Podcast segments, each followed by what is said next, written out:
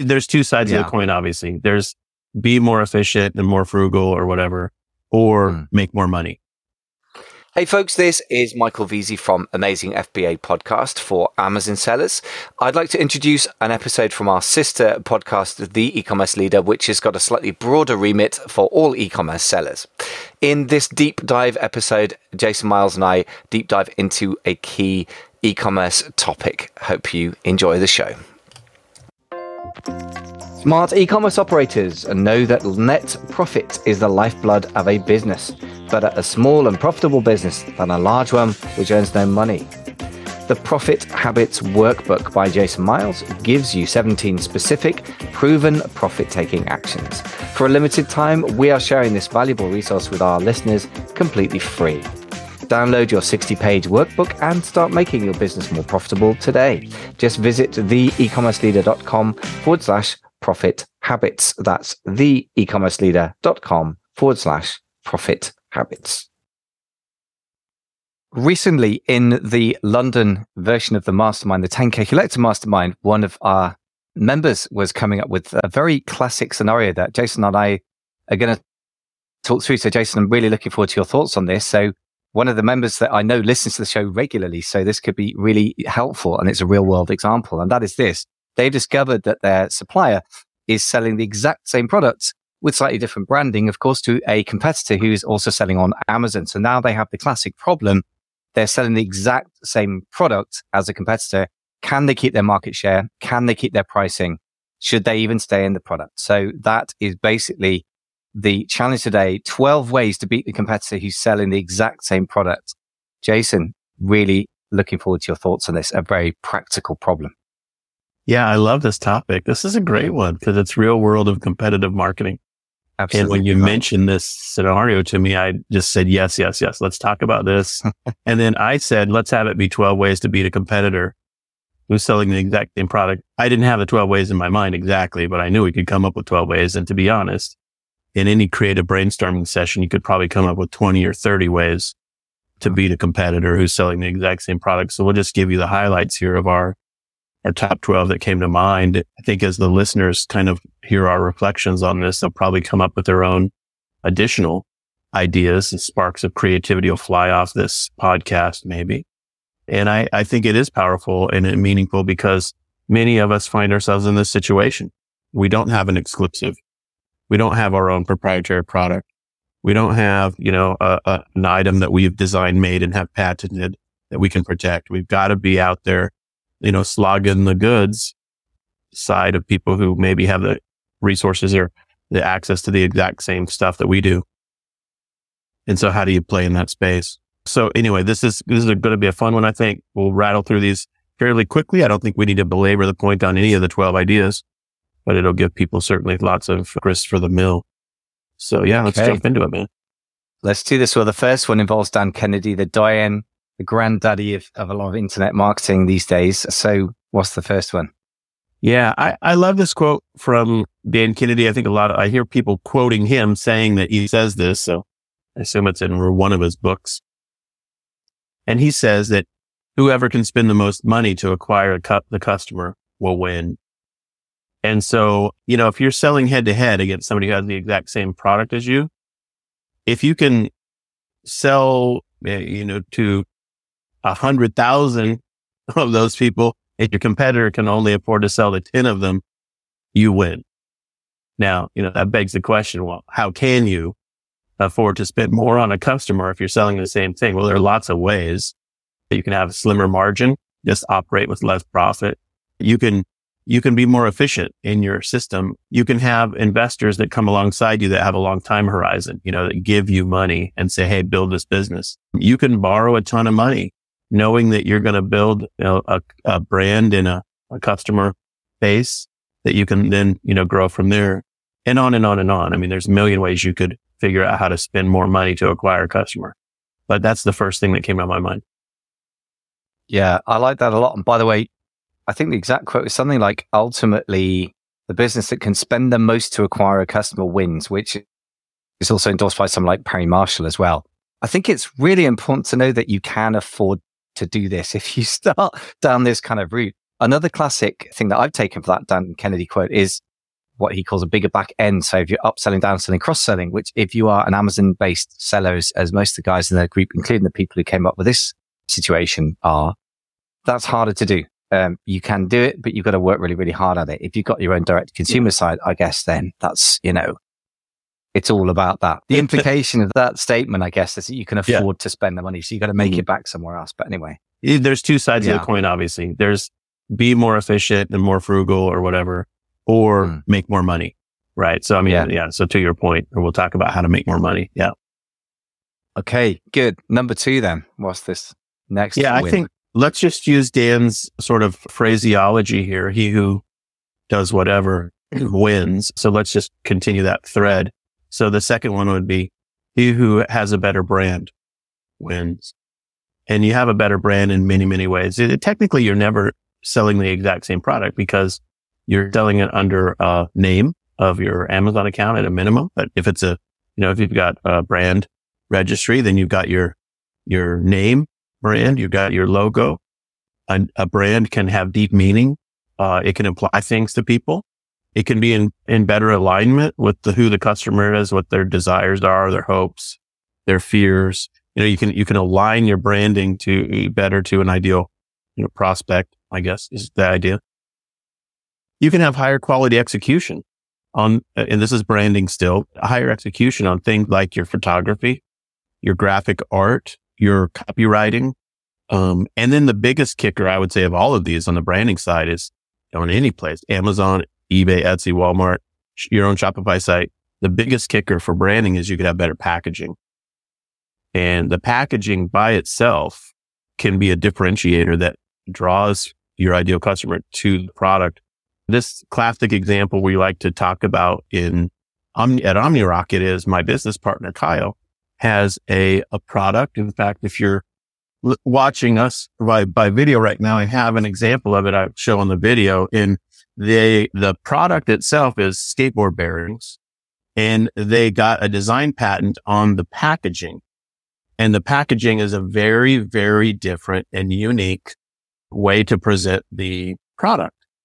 And it's beautiful. It's, it's cool. I'll just, for those of you who are just listening, I'll just base, basically say roller skate bearings usually come in a, a, a package that's sort of like a, a roll of coins you know, like, or a batter, like a, like a, a set of double A batteries, how those are usually just shrink wrapped. But the packaging that Kyle and his business partner Gary came up with for this brand, it made it that's more like a plastic pyramid and you can see the product inside. And they, so it gave them a, whatever a pyramid is, one, two, three, four, like four dimensional package space, but it pla- it's, it's clear plastic. And this packaging is so cool by itself. It really stands out incredibly well by hey, next to the, the competitor's product. And so yeah. all that to say, you're never selling the exact same thing, you know, your brand. It's true. Well, if you're selling packaging that cool, particularly it's giftable, then you're selling something that is physically different. And I guess mm-hmm. that that's a, a fairly cheap and sustainable way of creating a point of difference that they're going to mm-hmm. be very profitable. Do play the math out. I think it's good, good to do. Yeah. Let's say you're buying your, your, your cost of goods, the same exact thing your competitors buying. Let's say it costs a dollar a unit and you're selling it for like $7 a unit. I wouldn't recommend you do that business on Amazon, but nonetheless, let's say people do. But let's say you can spend an extra dollar on packaging. So you literally have a dollar of cost in the item itself and a dollar of cost in the packaging. So now you've got two dollars, uh, you know, really cost of goods. But let's say you can sell it for seventeen ninety nine because it's so super differentiated. Who wouldn't take that? Who wouldn't take that approach? You know, you would definitely want to at least test that to say, is there a high end customer that will take a high end price point because the high end packaging sells the deal? So there you go. That's the idea. Yeah, I like that a lot. And, I think that I see people do that well. Sometimes I think Kyle's well on the higher end of people doing it. And I, it's definitely worth putting a lot of thought and energy into it. And, and I can also talk to specialist packaging suppliers. I've, I've put clients before onto specialist packaging suppliers. Mm-hmm. And I think mm-hmm. that was part of their success for sure. A couple of caveats. And I think the name and logo, the sort of graphics you choose, the photography needs to be great in the eyes of your consumer. I think it can be mm-hmm. to fall in love with your own brand. So you've got to build on an understanding of hopes, fears, customer desires, all that stuff you mentioned, mm-hmm. and build from that into the visible brand, brand elements. And I think that's the only thing that I would put a caveat around. Just putting a logo on per se doesn't add value. Putting a logo on that resonates with your your mm-hmm. customers is where the value gets added. I think. Yeah, totally. Okay, on to number three. Number three, who has a better operating system and efficiency wins. You know, a lot of businesses are structured very differently in terms of how you behave.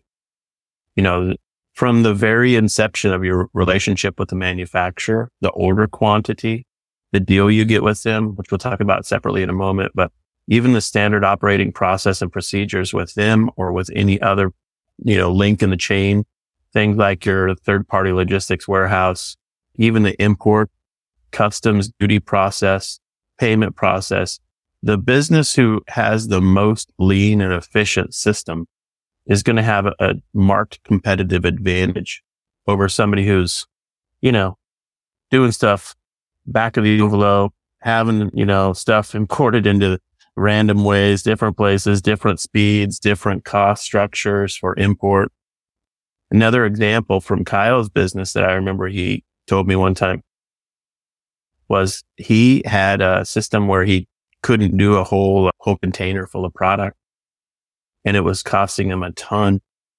And then he found a system where you can actually go in with other sellers and have a co a, a co contain, like a co shipped container where you get the pricing benefits of a full container load, but you've done it with the collaboration of two or three, you know, other sellers. And he said it saved him an insane amount of money. And, the, and it, that went to the bottom line profitability. That's really big. That, that makes yeah. a huge difference. Absolutely. Yeah. So if you're competing yeah. with somebody who doesn't know that and you know that, you're making a lot more money. Mm-hmm. Therefore, you can spend more money to acquire the customer. Therefore, you win. And I think this comes down to knowing as well, there are 12 possibilities here and it's great to work on all of them. But the, the reality is probably going to be, you're going to be super, super good. That's very American. very good at a couple of them. And your competitors may be better at others. So it's really important not to compete in a jiu-jitsu tournament, if you're a karate specialist, you're going to lose. That's not well put. But if you're not very yeah. good at being efficient, like some of the Chinese factories can pump out goods incredibly cheaply, if you're competing mm. directly with them and your branding isn't on point, then you're losing out big time. So you better yeah, make sure you are one of these. So yeah. absolutely right. And I think order quantity management, by the way, is absolutely huge. It's kind of obvious, but I think it's worth really deep diving into getting good at this. If you have too little stock, then you got a stock and you lose a huge amount of profits. And one of the mm. revelations to a couple of the mastermind members who've been around for decades of business is recently struck them again as a whole new revelation. Duh, if I don't go out of stock on my best sellers, I'm going to make yeah. it an, an, awful lot more money, like hundreds and hundreds of thousands of dollars more in profit, never mind sales. Mm-hmm. And the opposite side is if you tie your cash up in slow moving stock, then you can slow growth hugely or even just grind to a halt while you wait to sell through this overstock so I think being obsessive about getting order quantity as right as possible and making any deal you can with your supplier that works on that number is, is really, really critical. And uh, I know some people yeah. are really obsessed about that and get really good at it. And those others who order 12 months worth of stock all the time, and that's really bad. Don't do yeah. that. Yeah, I would say that a twist to this that we didn't really put on the list, but I'd also say there's, you know, sort of an incremental idea on this is whoever can have better pricing management also wins. So let's call that a subset or a 13th idea. But, you know, if, for example, you've got a head to head competitor and they're playing a markdown down game with you and, and they mark down, mark down, mark down, and they, they're always wanting to sell underneath you. You know, you can let them, you can drive them low, let them sell through. And then when they're out of stock, you control price and, you know, you, you got to play this cat and mouse game sometimes with competitors to find out on, on Amazon anyway, what their ability to control pricing is and their stock quantities. And basically you'll find out who you're dealing with. And if you're dealing with somebody who's just dabbling in your product line, then you'll know. Or if you're dealing with somebody who's got super deep pockets and is, you know, you know, has other ways to make money and they're going to drive you down on price and they don't care mm. and will never go out of stock, then you'll know. I mean, so yeah. part of the experimentation of the better processes. It's a real world competition process. It is like boxing or, you know, MMA or something where you've got to see what the competitor is going to do. And then you've got to have a better process them to beat them. I agree. I think you can do a little bit of research on your opponent. If you're going up against a Chinese factory, just bear in mm-hmm. mind that most of them don't even need to make a profit. It's a weird mm-hmm. thing to say, but they'll get a bit of a reimbursement from the state. A lot of businesses are state or partly state owned. I think that trend has gone up over the last few years. So mm-hmm. you got to be very aware of the fact that you have to make a profit because you're in that kind of business in UK, USA, Europe. Yeah. And your competitors may not be, in which case I would say that you want to be very careful about going into a fight with those guys because they got nothing to yeah. lose in the first place. And those guys yeah. pump out stocks. That's what a factory does in China, particularly. So yes, you've got to be very, very careful well, to compete with. Veteran e-commerce operators know that net profit is the vital lifeblood of a business. Better a small and profitable business than a large one that earns no money. The Profit Habits Workbook is designed to give you 17 actionable, specific, and proven profit taking actions. You can implement them at your own pace and let the power of this trusted framework revolutionize your company. The Profit Habits Workbook makes profit improvement a fast and efficient achievement. For a limited time, we are now sharing this resource with our listeners completely free with no strings attached. To download your 60 page workbook and begin your journey to a more profitable business today, just visit theecommerceleader.com forward slash profit habits. Uh, I would say you compete with them differently than, you know, you, you play to your strengths differently than theirs. Play to the strength sure. that we're, we're, you know, from Louisville, Kentucky, and we will talk to you on the phone anytime you want. And our hometown brand is really vitally important to us. Da, da, da. You know, so you, you play to your strengths. Let's move swiftly on to number four. What's the yeah. fourth way to beat your competitor when you're selling pretty much the same product? Yeah, it follows on to that line of thinking that we were just on a moment ago. And that is he who has the better financial management wins. And I just tell you, one of our clients that is, I would say, one of our best clients, most successful clients, used to be a CPA at PricewaterhouseCoopers or like a big six accounting firm. I think it was that one, but he's like a CPA level operator on the finances. He crushes it because he just knows what he's doing. And it all, it goes in this one from all the way from the supplier terms like how long will they give you, you know, basically free stock without needing to be paid? Is it net 60? Is it net 30? Is it net 90? Is it, you know, some other deal that's even better than that? And then how do you pay them? Is it with a credit card? So you get 2% cash back. And then how do you pay that credit card off? Do you use a line of credit from a bank that allows you to have a longer term financial runway so that you can sell through all of your inventory before you really have to pay it back? All of those systems for financial, you know, savviness are things to learn about, understand and, and implement into your business so that you're absolutely as wise financially as you possibly can be in terms of how to manage cash flow and, mm-hmm. you know, your, your cost of goods and all that. I get weirdly excited by this. So it gets to show different people like different things, right? I just know the power of this. I mean, in a mm-hmm. mastermind, one of the guys who's importing from China, just the, the previous meeting in March 2023, I just said, go back and talk to you. He said, I, I need about another, I don't know, we had a 50,000 pound or, you know, $70,000 shortfall in his finances at a particular time of year. And I said, go and make it the supplier's problem, particularly if your suppliers are in China, because we're talking about the Chinese can compete in a weird way with Westerners because they don't have to make a profit. But one of the reasons they can do that is because they will also get loans from the Chinese government, who also give loans that don't seem to care about really having much security or, or getting repaid necessarily. And it's a funny business, but you can take advantage of that because your suppliers can pass on that free credit to you in the form of supplier credit, which is obviously interest free. And that can really make a difference. If you can, if you've got some history with them and if you put in a big order, but you don't have to pay for it all at once, and they can put that on a purchase order and, and show the boss, I've got a, you know, hundred thousand dollar order. You don't have to pay for it. You can break it into pieces over the course of a year. And then you can really get some credits in return for not so much a lower price, which is harder to get in China below a certain floor because they aren't going to make much profit. So there's not much to give away in terms of price, you know, per yeah. unit. But yeah. the terms, my goodness, they're negotiable. So it's always, always worth renegotiating those, particularly if you have some history and that particular person saved themselves several months worth of, of stuff. I think that the next meeting he'd come back, he got about $70,000 worth of credit just from a conversation with one supplier. And, and that happens all the time. So it's always worth a conversation with your supplier, particularly if they're in China. Not only. Yeah.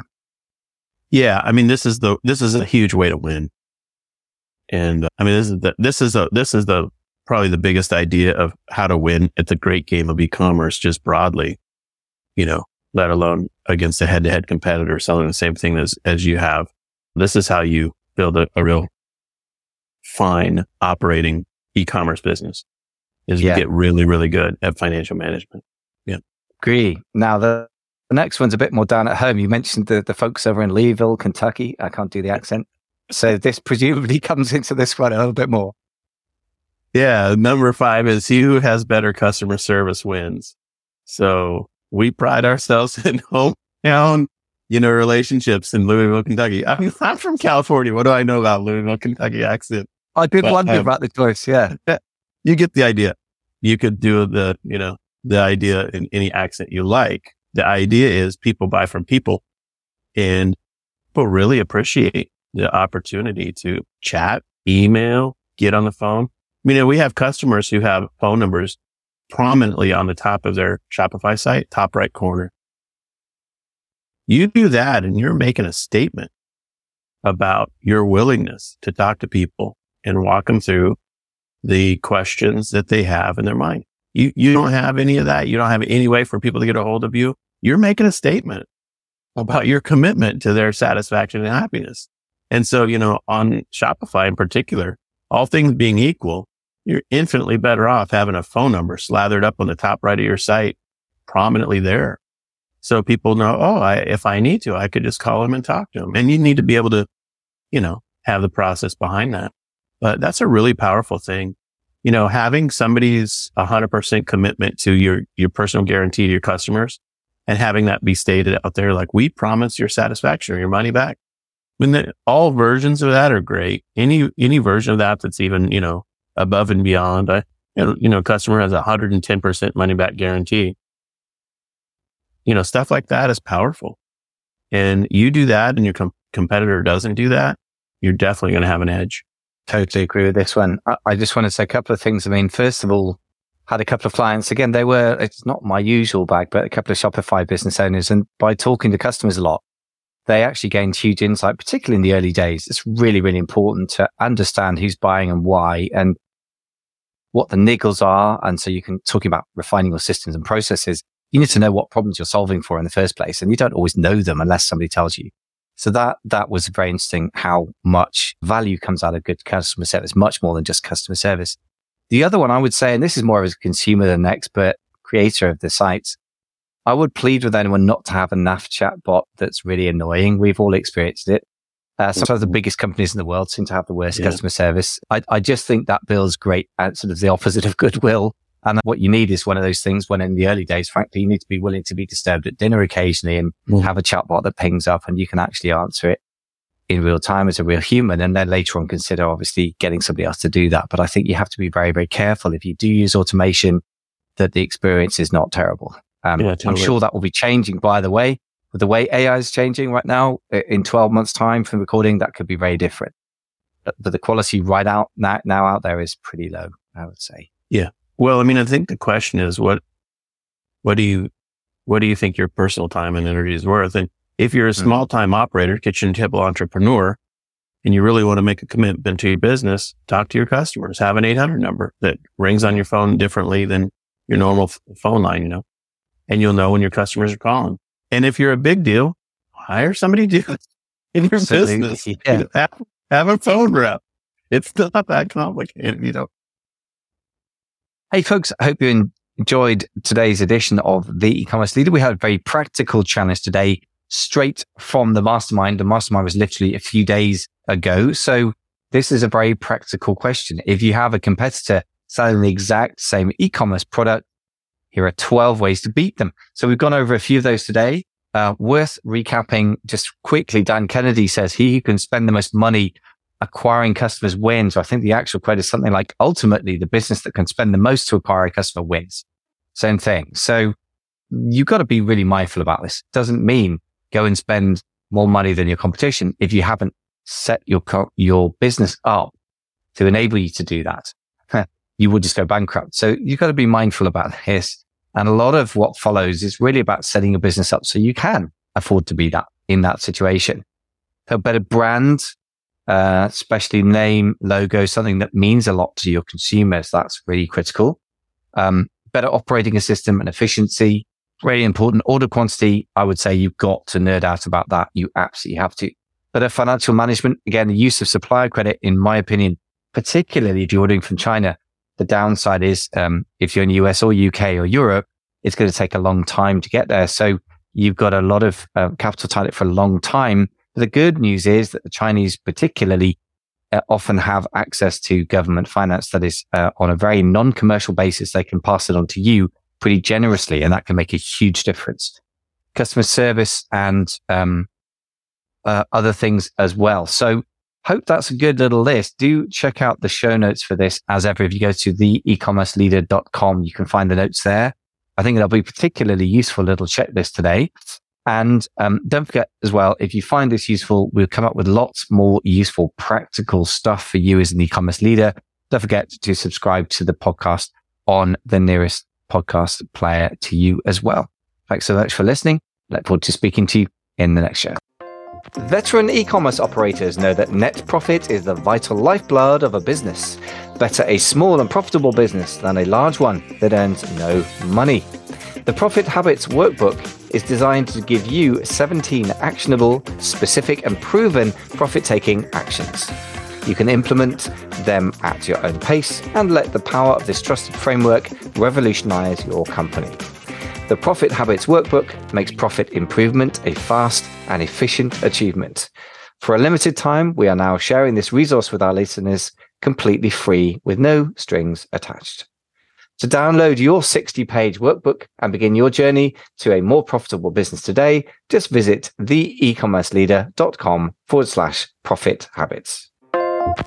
That was the e-commerce leader podcast with Michael Veazey in London, England. Jason Miles in Seattle, Washington. We offer you free help on our website, including PDFs, videos, and mini courses on topics like traffic, product, and sales channels. Some are for Amazon, most are for any sales channel.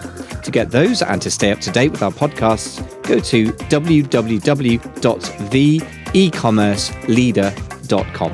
Thanks for listening.